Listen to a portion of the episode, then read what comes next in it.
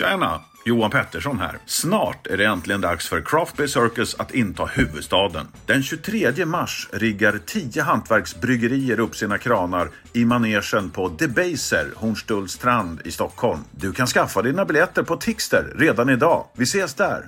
Tjena!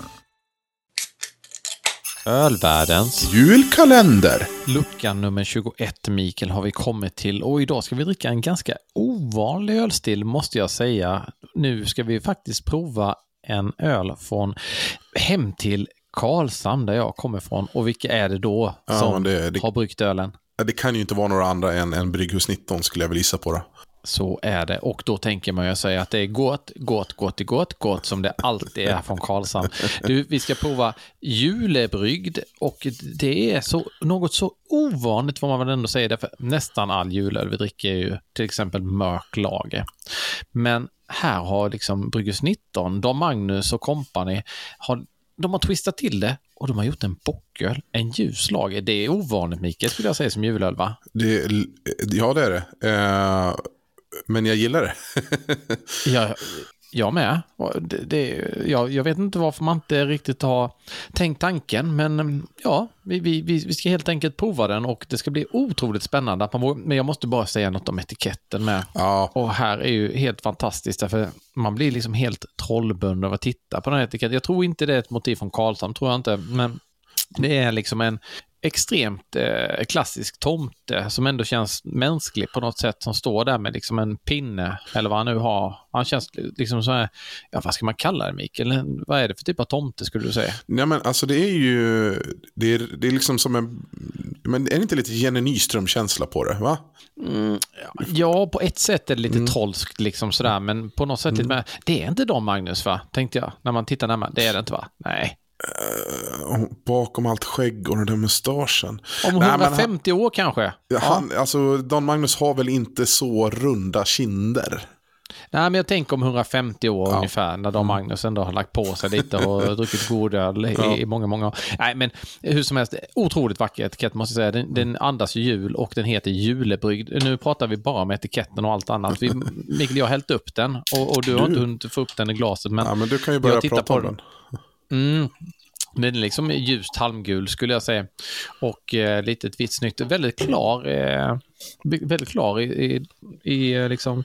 Åh, den har ju en otroligt doft. Alltså, doftar...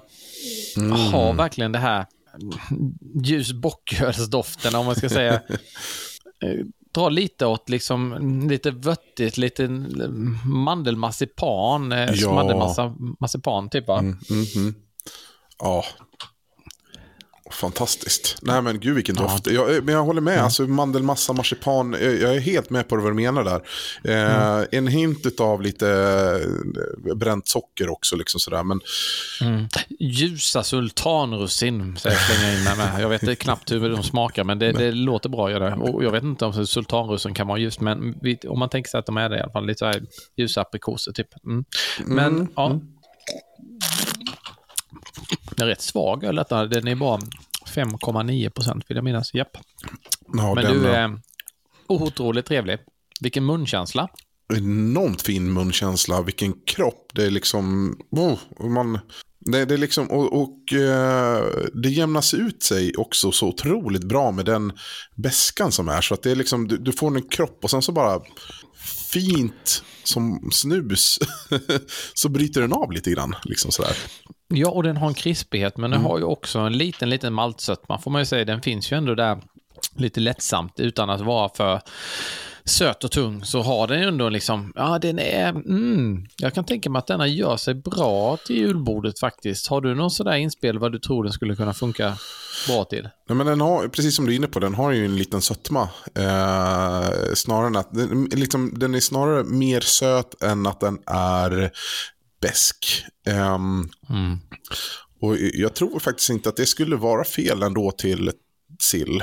Liksom, att du, nå- nå- några rätter som, som man kanske liksom inte annars har, eh, som inte kräver det här fett och saltet för att få, få ihop det med ölen. Liksom, så, men, men kanske någonting lite syrligt och, istället.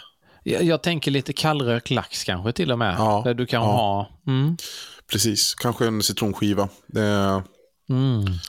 Eventuellt någon räkröra skulle kanske... Ja, mm, nu gick jag igång på det här vad man skulle kunna para ihop den. Men, men briljant att våga sig på och göra en ljus bocköl, Mikael, tycker jag. Mm. Mer ljus bocköl till folket och framförallt i juletider. Tack snälla Bryggus 19 för julebrygd. Mm, tack så mycket och eh, skål och god jul. God jul!